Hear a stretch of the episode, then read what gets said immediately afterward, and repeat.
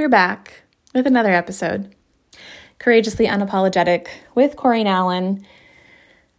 I recorded an episode about this a couple years ago, and I thought for a quick second, I'm gonna go back and listen to it and just see like what parts of that I shared. And then I was like, nah, forget it. um, I don't know if it was 2019, 20, uh, but it wasn't last year. But I was just like, no, I'm not gonna, because it's something that continues to happen. It's continuous conversation with clients, uh, with you know people in in and around us and in life, and it's. I titled it before, "Dear Future Daughter-in-Law." I am raising my son so that you don't have to. And as I was explaining something with one of my clients and students who is going through some certification, we were talking about um, like these self rules that we put on ourselves.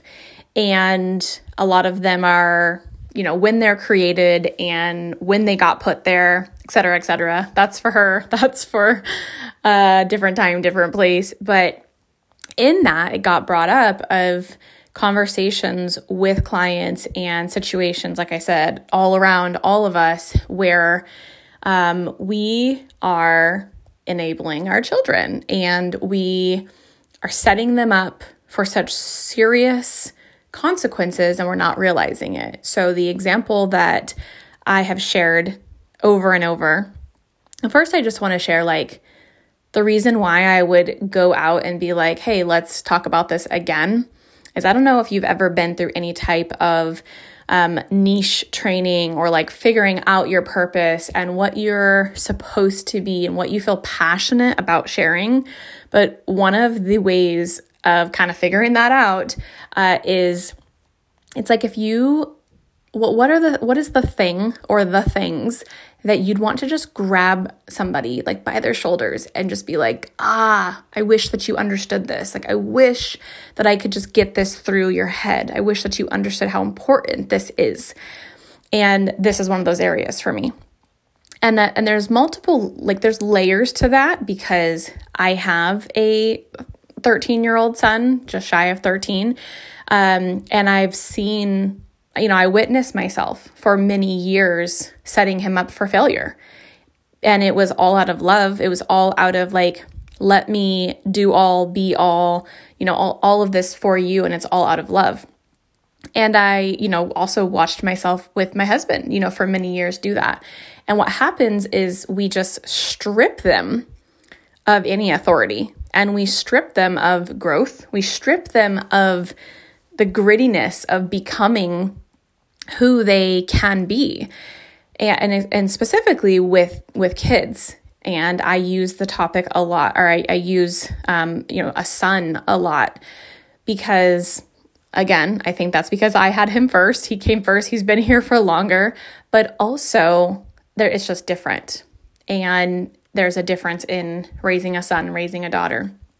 And of course that's opinion based um, but like I said, I've had him around longer, and I've also watched so many of my other uh, friends, clients, family members struggle through these same areas and then not know how to claw out. And the result and the consequences of these things have been serious.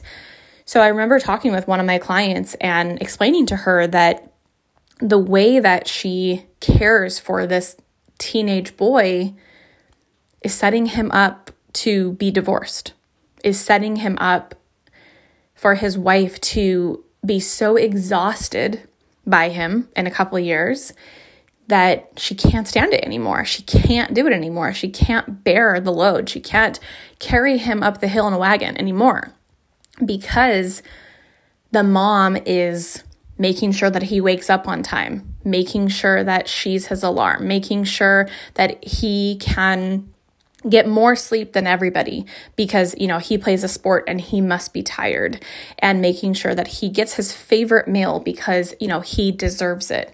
And while there's a time for these things when this is every single day um, and there's multiple different other things added in there too like not knowing how to do laundry not knowing how to contribute to the house because you know he doesn't need to because we take on this you know, whether it's stay at home mom or work from home mom or um, not even a work from home, but a mom works all day and then comes home and is like, well, that's not their responsibility.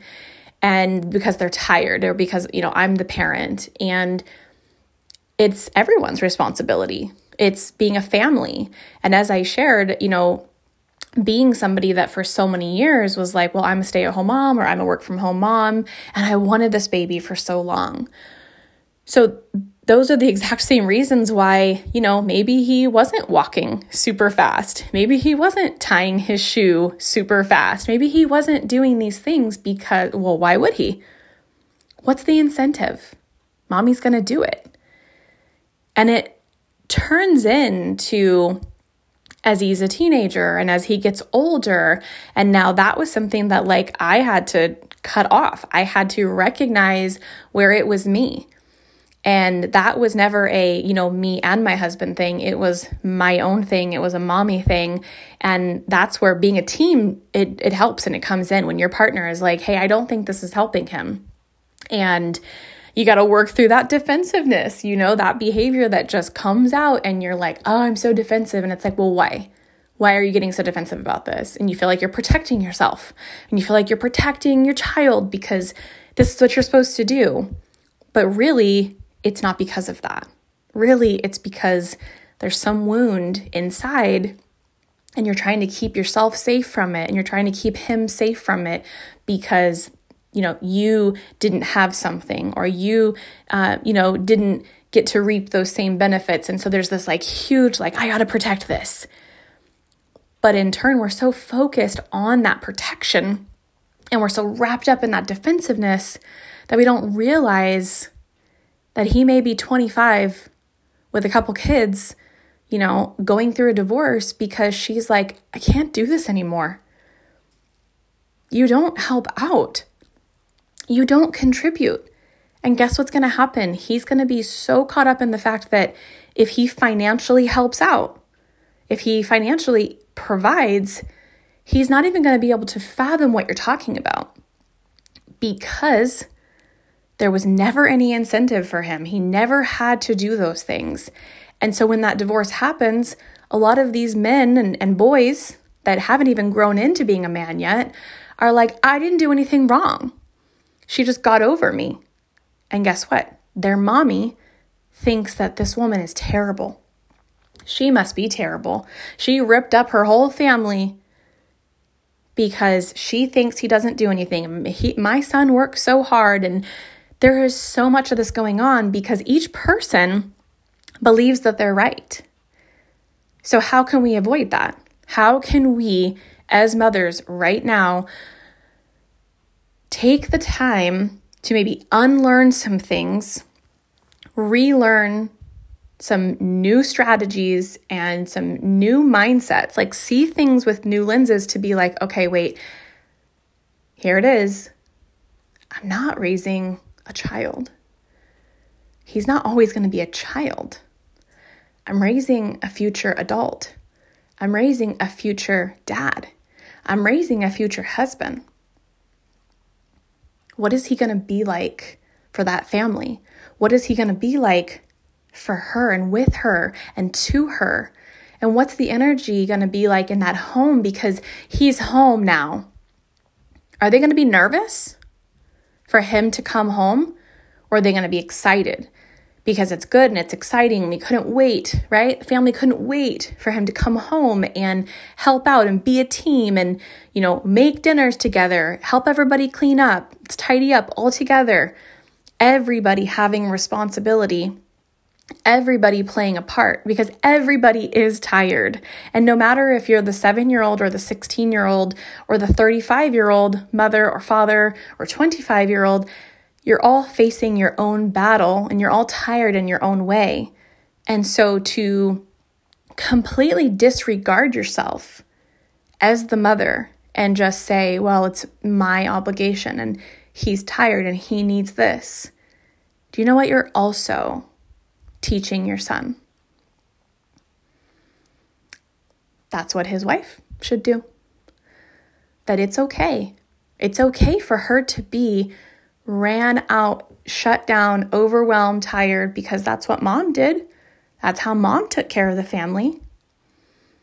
So he will walk into that with the expectation of, oh wow, she's she's not tired and worn out right now. She must have more steam, you know, than my mom did. My mom had a lot of good days too, but maybe there were hard days too. Because moms do this thing where they hide and they take maybe like a longer bathroom break or they wait for the shower water to be running and they cry and they sob and they sit there and they wonder how much more they can take and how much more. It's like when you're at the end of your pregnancy and you're like, how much bigger can I get? But when you're exhausted, it's like, how much more can I take? How much longer can I do this? And then she walks out the bathroom door and she gets some cold water on her face before she goes out and puts on some lip gloss, fixes her bun, and goes downstairs and starts making lunch and getting another snack and getting ready for a call that she has while she's at home and these kids are doing this and then just holds it all in.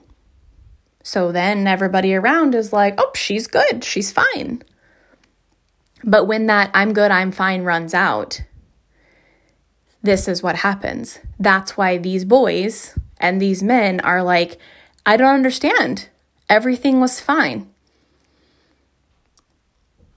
Because A, they think they couldn't have possibly done something wrong. That's how it was for them. And then B, there wasn't communication about, hey, can you help me? I feel really tired in this area. Can you help me? Maybe it's just for the next couple weeks, or maybe it's like going forward from here, but I think it could be really helpful. And I also want to teach our children that we do everything as a team here. In our family, there is not the moms do this and the dads do this. For those of you guys that don't know where where my life is at right now, my dad, my, my dad, my kids' dad, my husband went from being in law enforcement for well over a decade to being a stay at home daddy. A lot of men can't process going from being a Marine and being in law enforcement to being a stay at home daddy and a farmer. And it's not for everybody. But it has given us the opportunity over these last three years, and even before he resigned early, there was never a mommy does this and daddy doesn't have to do that because he works. We have always done the cooking, the cleaning, the laundry, taking care of our children. Nobody babysits. These are our children. And the more we can teach our children that, and specifically the more we can teach our sons that, we can start changing these mindsets and we can start seeing things differently and we can prevent them from some serious heartbreak and stress and overwhelm, as well as ripping up families that didn't understand and it doesn't make sense to them either. So, as I shared, I've shared an episode similar to this before, but this morning, this afternoon, this is on my heart. I wanted to share it. Um, if you want to talk with me privately about this, you can feel free to message me over on Instagram. Um, my account is Corrine double underscore Allen. I'll put that in the information, and we can we can talk about it. You know, you can send me a DM if something pops up for you and you want to talk about it. Um, and I appreciate you listening. You can absolutely share this. You can rate it. You can do whatever your heart desires. And I thank you for listening. And we'll probably talk to you next year.